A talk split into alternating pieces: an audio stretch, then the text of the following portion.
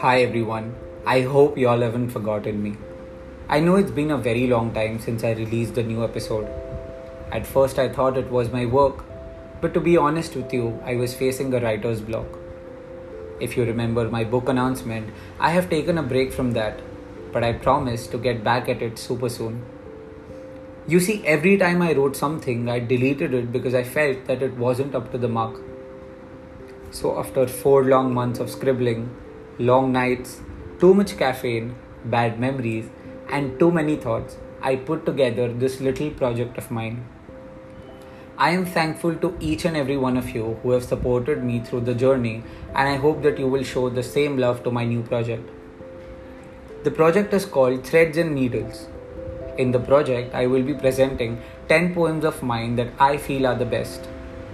One poem will be posted every week, and at the end of 10 episodes, there will be a surprise upload. So, stay tuned. Thank you.